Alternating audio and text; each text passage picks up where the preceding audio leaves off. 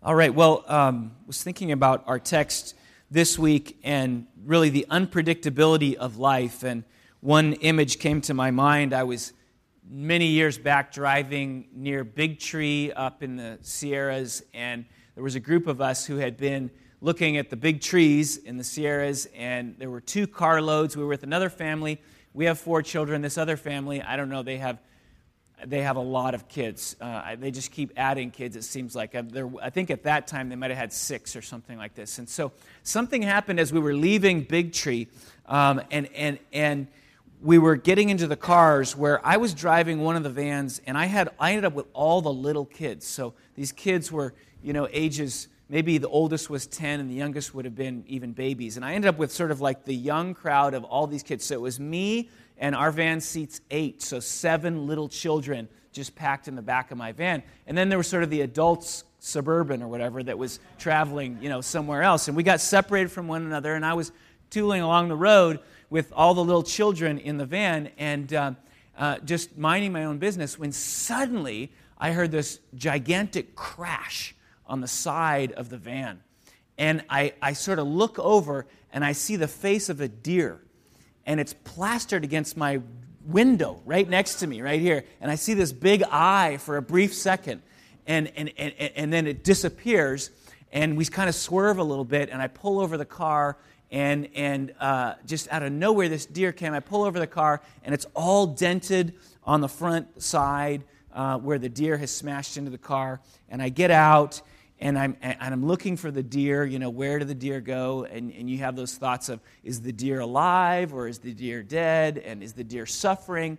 And I think, you know, we as men feel this obligation that if this poor animal's, you know, uh, suffering, we have to go out and find it in the woods and, you know, put it out of its misery. I don't know, you know, with our bare hands, you know.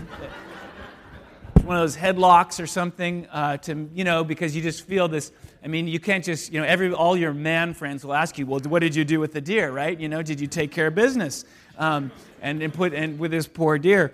Um, and so I'm having all these feelings as I'm thinking about looking out into the blackness of the forest. And then I look back into the car, and there's all these little faces just staring at me, wide eyed. You know, what am I going to do? And I decided it probably wasn't the best thing for me to leave all the children on the side of the highway and go wandering off into the blackness searching this deer. So I, I, I asked God to please protect that deer um, and put it out of its misery if it needed be. Um, and then I got back in the car and drove away. And I remember thinking to myself, wow, that just came out of nowhere. So unpredictable. Uh, and, and why did it have to happen to my car with all the kids? Why couldn't the deer have chosen the adult car? And then they could have chased after the deer and handled the deer.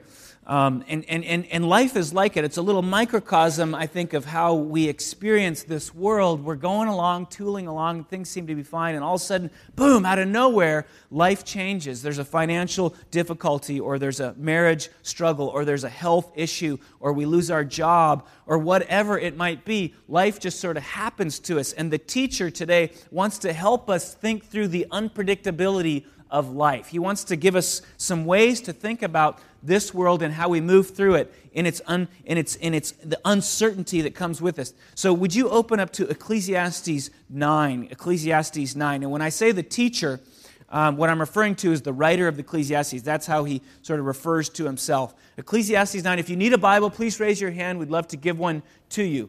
Um, raise your hand if you need a Bible. Uh, and it's in, on page 474 in that Bible that we're handing out. Ecclesiastes 9. And the teacher wants to talk to us about the unpredictability of life, about the uncertainty of life. So, starting in chapter 9, verse 1, we read this But all this I laid to heart, examining it all, how the righteous and the wise and their deeds are in the hand of God. Whether it is love or hate, man does not know. Both are before him. It is the same for all, since the same event happens to the righteous and the wicked, to the good and the evil. Let me read that again. Since the same event happens to the righteous and the wicked, to the good and the evil, to the clean and the unclean, to him who sacrifices and him who does not sacrifice. As is the good, so is the sinner, and he who swears is as he who shuns an oath. This is an evil in all that is done under the sun, that the same event happens to all. Also, the hearts of the children of man are full of evil, and madness is in their hearts while they live, and after they go to the dead. But he who is joined with all the living has hope, for a living dog is better than a dead lion. For the living know that they will die, but the dead know nothing. And they have no more reward, for the memory of them is forgotten. Their love and their hate and their envy have already perished, and forever they have no more share in all that is done under the sun. Go, eat your bread in joy, and drink your wine with a merry heart, for God has already approved what you do. Let your garments be always white, let not oil be lacking on your head. Enjoy life with the wife whom you love all the days of your vain life that he has given you under the sun, because that is your portion in life and in your toil at which you toil under the sun. Whatever your hand finds to do, do it with your might, for there is no work or thought or knowledge or wisdom in Sheol to which you are going. Again, I saw that under the sun, the race is not to the swift, nor the battle to the strong, nor bread to the wise, nor riches to the intelligent, nor favor to those with knowledge, but time and chance happen to them all. For man does not know his time, like fish that are taken in an evil net and like birds that are caught in a snare. So the children of man are snared at an evil time when it suddenly falls upon them. Now, of course, you can't fault the teacher for being overly optimistic, can you, uh, in this text uh, and in life in general? We've seen that over and over again. And at the same time, it's beautiful to know that in the Bible we have somebody who's fearlessly facing all the hard and challenging questions of life. Isn't that nice? as we're with the youth last night and, and just encouraging them, again, the high school students look, if you have questions, ask the hard questions. Don't hold them in. How you learn and how you grow is by asking the hard questions. Don't be afraid to challenge what you're hearing and seek deep and profound and meaningful answers to what you're facing. And the teacher is telling us really, the message this time is that life is unpredictable, it's uncertain. It's full of all kinds of unpredictability. He says the same event happens to all. We're all on the same kind of journey. And there's just wide range of experiences that are common to all of us. Have you ever seen a movie and you're watching that movie and, and suddenly you, re- you thought, oh my goodness, how did they know that's exactly what I experienced in life? Maybe you saw a movie that captures your childhood, kind of what it was like to be you, you know, at that phase. I remember when I watched E.T. as an adult I looked at it and I said, Oh, how did they do that? They captured my childhood exactly, except for the small green alien. That was exactly what I lived through riding around in you know unfinished suburban housing tracks on BMX bikes. That was me, right? It was this common, it was his experience, and I thought they captured it exactly. Um, we have this, this, this resonance when we, we, we experience something that somebody else has experienced, and that's part of the way this world works. The same event happens to all. And it's true of good and bad events at the same time. It's true whether you're a good person or a bad person, quote unquote. You know, the tornado, when it comes through the town, it doesn't hop over the nice people's houses and go straight to the, to the bad people. You know, it comes, it comes rushing through, and everybody gets caught up in its wake. It does not distinguish. We know that things like cancer they come and they come to people who live wickedly and people who seemingly live righteously, and cancer comes, and, and the car accidents, and, and on and, and on and on. And, and verse 11 expands. Again, I saw, he says in verse 11, again, I saw that under the sun the race is not to the swift, nor the battle to the strong, nor bread to the wise, nor riches to the intelligent, nor favor to those with knowledge but time and chance happen to them all. And, and that could be translated the timely incident happens to them all. Accidents happen to them all, would be another way to think about that. For the man does not know his time, like fish that are taken in an evil net, and like birds that are caught in a snare, so the children of man are snared at an evil time when it suddenly falls upon them. So it doesn't matter if you have natural ability or if you have great preparation, none of these are a guarantee against time and chance. Think of all the, the great athletes and you know that are not in the Super Bowl today, right? And all the ones who are near miss, and your favorite team probably is not in the Super Bowl today, given where we live. Uh, and, and, and so, you know, those athletes, and some of them were just right on the cusp. They're on the, and, and it's, a, it's a matter of just one little play in some cases uh, and, and they didn't make it into the Super Bowl after years. I think about this with Olympic athletes. You know, you, you wait four years and you order your entire life around one particular event, and you, you, you, you, you just you, you focus for four long years and, and you sacrifice. And then you remember that time in the Olympics when the archer got up there and he hit, a, a, a he hit the target bullseye to win the gold, except he hit the wrong target all that time just disappeared, right? Uh, time and chance happens, and, and there's, no, there's no preparation, there's no natural ability that can prevent these things from happening in our lives. No, what magnificent intellects, you know, have been derailed early on in life for some chance event, or what, um, you know, what other kinds of incidents have, have come upon, you know, the wise planner who has everything figured out and, and has laid it all out there and is suddenly laid off their job and, and now they're, they're struggling. And, and time and chance happens to us all accidents, chance events. And the, the teacher tells us it's like a, a net that drops on a fish. And, and the imagery there is in, in that day, they would have these circular nets. And,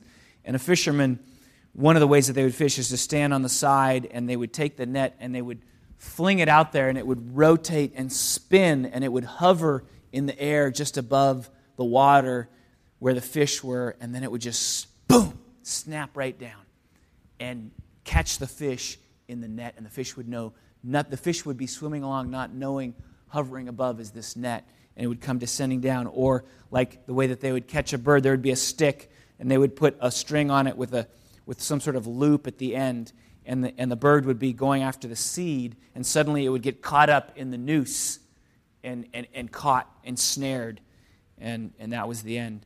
And, and he says that's the way some of these things happen to us in life time and chance. There's uncertainty, there's unpredictability.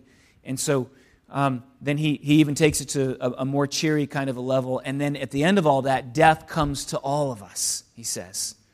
Verse 3 This is an evil verse 3. This is an evil in all that is done under the sun, that the same event happens to all. Also, the hearts of the children of man are full of evil, and madness is in their hearts while they live. And after that, they go to the dead. But he who is joined with all the living has hope, for a living dog is better than a dead lion. And we like dogs in our culture. But in that day, the dog was a scavenger, so it'd be more like a rat. It'd be like saying a rat is better than a, a living rat is better than a dead lion. For the living know that they will die, but the dead know nothing. And, and you remember, you know, he's not giving us a comprehensive view of the afterlife. Um, he's telling us what life is like under the sun. If we limit ourselves to life under the sun, the, the horizon being this world, this life, if we limit it to that, then this is what we see. For the living know that they will die, but the dead know nothing and they have no more reward, for the memory of them is forgotten. Their love and their hate and their envy have already perished, and forever they have no more share in all that is done under the sun. And, and, and if you've been with us in the study of Ecclesiastes, what the teacher has been saying is that the, the idea is that you want to shift your gaze to beyond the sun. But if you think about this world and you just think about under the horizon, what happens in this world, then this is, this is what it looks like. He's painting a picture of that life. What is it like under the sun? And the uncertainty of it, and the fact that all of us will face death at the end of it. We all, the living, have this shared experience. It's unpredictable, there's death. And the teacher calls us out, which is a beautiful thing. It's an honest thing to do, right? For the teacher to say, look, this is how it is, this is the way the world is. And I'm so I'm just so thankful. And, and one of the things I I wrote down uh, earlier this week was we have to create an environment in this church where there's freedom for people to ask the hard questions, to be on a serious pursuit of understanding. And, and, and, an environment where in our home groups and in this kind of a setting, it's okay to ask the hard questions. That's what the teacher models for us. And if we don't do that, what we do is we descend in sort of like sort of this, this, this, this kind of culture where there's a certain set of things that you have to believe whether you believe them or not. And that weakens our faith. That doesn't strengthen our faith because it, there's doubts that we're not grappling with and intru- that are introduced. And so it's so much better for us to create an environment where we can be in process together and find and seek answers. And so I want to encourage us to do just that. But we all have this shared experience the unpredictability of life and the death that awaits us. And sometimes as Christians, we ask, some of us who are Christians ask, why is it that we face this kind of existence even after we've come to have faith in God? Why do we continue to be part of the same thing? How come when we walk with God, it seems to make no difference in the uncertainty and the unpredictability of life. I mean, wouldn't you think that, well, you know, if in the midst of it all we turn to God and we put our faith in Jesus Christ, then somehow we would maybe be freed. That's our expectation from the uncertainty of life. And yet, as the teacher says, these same events happen to all of us. How come sometimes it seems like walking with God makes no difference? And we could spend a long time talking about this. I don't want to delve into it too deeply. But for me, the most compelling answer is that this grows out of the whole incarnation piece of the redemptive plan of God. That Jesus entered into this world and he suffered and he experienced all that we experience in this world. He experienced all of it. He was a human being, and, and, and, and because he did that, we know that God can relate to us. And so, if, when somebody became a Christian, if they were suddenly pulled out of the regular, common experience of this world, then we would not be able to relate to the people around us. And one of the reasons that we're left in this setting where we experience what everybody else experiences is because that's the way for us to connect to others, to be the, the, the, the pathway upon which the gospel moves into the lives of others because we have common shared experience. So it's so important for us when we are encountering non Christians, when we're, we're talking with non Christians. Some of you may be with us today are non Christians, and that's great. But it's so important that we don't, we don't pretend like life is perfect, but we enter into our own suffering and we allow other people to see our suffering. I was meeting, we were meeting, we had a family in the neighborhood over for dinner a while back, and we were talking. I always do this now. This is my strategy. You know, I just talked about our marriage and how hard our marriage was in the beginning, and, and just started to say, look, I'm part of this struggle that is life, right? The first year of marriage was challenging for us. That's, that's just a reality. And, and, and they always look at me like, I can't believe you're saying that out loud, right? You're supposed to cover that kind of thing up, right? But as Christians, no, we enter into that, the struggle and the pain, the suffering of life, because that begins to build a bridge upon which the gospel can travel into somebody else's life. So we have to be, that's why we're in this world the way it is right now. Now, it is not, it's not entirely true that things aren't different when we come to faith. We do experience the same events, but the way we move through them is definitely different. Because we move through them with the one who is over it all. So the events themselves might not change, but the way we move through it is definitely different. We walk with the living God who helps us and strengthens us and encourages us in the midst of it. But as so many people have said, it's not that we always get to go around the hard things, it's that we get to go through them. But we get to go through them with the help of the one who's over. And it's also not true that God, that God isn't going to change things because we have to bring time back into the equation. He will fix all that is broken and wrong at some time. And so it's not a question of when, of, of, of, whether he will, it's a question of when he will, in a sense. So it is different when you come to faith in Christ. But anyway, we're all in this common experience. This is why we, all of us, Christians, non Christians, um, you know, sinners, all of us are sinners. We all experience the same kind of events and the unpredictability of life. So, what do you do? And that's the question that the, the writer wants to get us to. What do you do in the midst of that? How do you look at the life that we've been given, which is so unpredictable, so uncertain, how do you, how do you face that as a human being? That's what the teacher wants us to grapple with. And I would say, and I'm summarizing what he's saying here, and I'll explain how I get this phrase, but here's, here's, here's the best way I think I can say it. You live in this life under the horizon, under the sun, amidst all the uncertainty and unpredictability. You live in this life by getting in touch with the next life, by getting in touch with heaven. Now, let me explain what I mean by that. And I'm not even sure the teacher fully realizes the extent to which he is saying that. Um, but he's recognizing in some of the elements of this life a reflection of the eternal things. And he's saying, asking, inviting us to see in the things of this life the reflection, the mirrored reflection of eternal things as a kind of a window into what is ahead, what is out there, what is beyond. Verse 7 says, Go, eat your bread in joy, and drink your wine with a merry heart. For God has already approved what you do. Verse 8, let your garments be always white. Now, there are options, right? You could wear sackcloth, which was a symbol of your repentance and your mourning. It was, it was sort of a hum, humble thing. Wearing white was joy. To wear white was, was, was, to, was to think about joy. Let not oil be lacking on your head, also a symbol for joy. Verse 9, enjoy life with the wife whom you love all the days of your vain life that he has given. That means your, your life is a mist, right? So enjoy the days of your vain life that he has given you under the sun, because that is your portion in life and in your toil at which you toil under the sun. Whatever your hand finds to do, do it with your might. For there, and we're talking about work here, for there is no work or thought or knowledge or wisdom in Sheol to which you are going. Now, it's hard to read that and not see behind it Genesis 2 and the Garden of Eden. What do we have there? We have this whole concept of work, we have eating, and we have, we have, uh, we have uh, marriage. Um, and, and what do we remember from Genesis 2 in the Garden of Eden? That, that, that they were given to work the garden, right? That's how they were supposed to do it. They're supposed to work the garden, and then they could eat of any of the trees except for the tree of knowledge of good and evil. So they could eat. They had all this food they would be able to enjoy.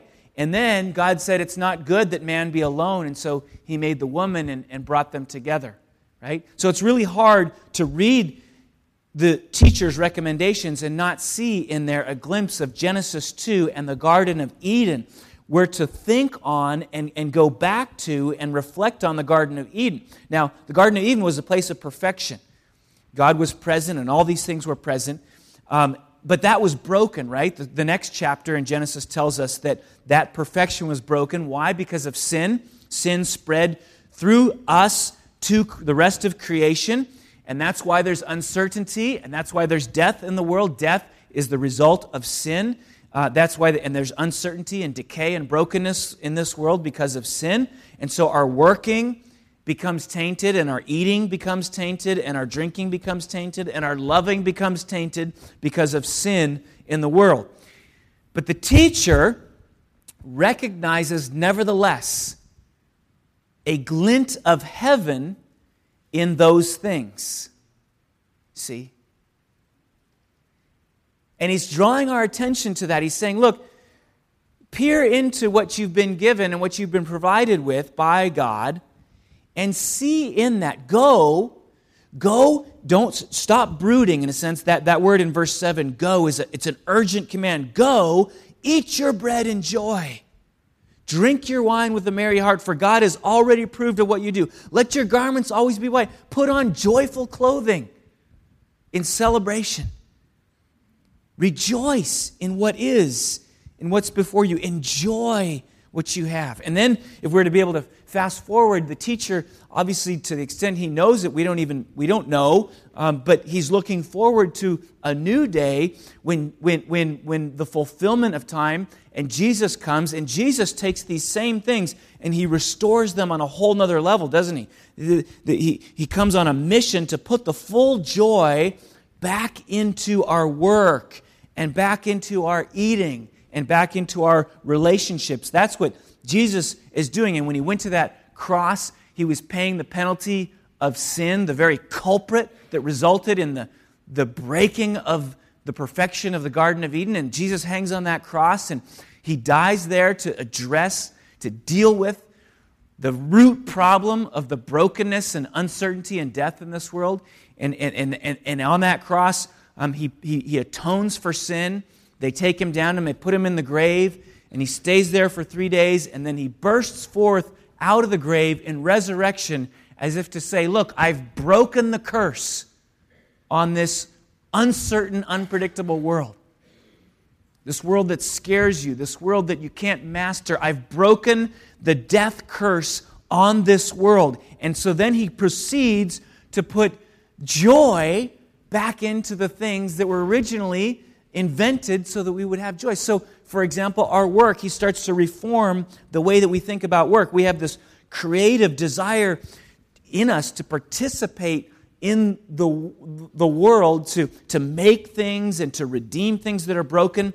And Jesus comes on the scene. He redeems that and he allows us to, to approach work again with the freedom and the joy that comes with that. Uh, our food and our drink, are, he makes those the greatest symbol. We, we celebrate it every week at the communion table. Um, not only is it joy, joy, brings us joy to eat because of our bodies, and it, it, just, it's wonderful to eat. I talked about this last week, living in the Bay Area, how wonderful it is to be able to have all kinds of amazing food where we live and, and the joy that that brings. But then he takes it to another level, spiritual level, and he says, in the bread, recognize my body, which is broken for you, which breaks the curse, and recognize in my blood which is shed for you, which breaks the curse, and recognize that that is a symbol for a day in the future in heaven when you will be united with God and with all the followers of Jesus Christ, and you will sit around the table and you will have the most glorious fellowship that you could ever imagine. Some of you will be at a Super Bowl party today, and it'll be great. You'll be with your friends, and you'll be sitting around and be joyful. Just, you know, that times of infinity, right, is the joy that we'll have that this table represents. And so Jesus puts the joy back in our work and he puts the joy back in our food and our drink. And on the work note, by the way, one of our initiatives this year is to really study out what it means to, to have. Uh, to bring our faith into our work. And so keep looking for that. I can't talk more about that right now, but Andrew Franklin is leading the charge on that, and it's very exciting. And then our marriage, he, you know, and we have to remember that Jesus redeem, redeems singleness too he, ta- he talks about it in the framework of a community, and he makes it beautiful. And, he, and Jesus was single.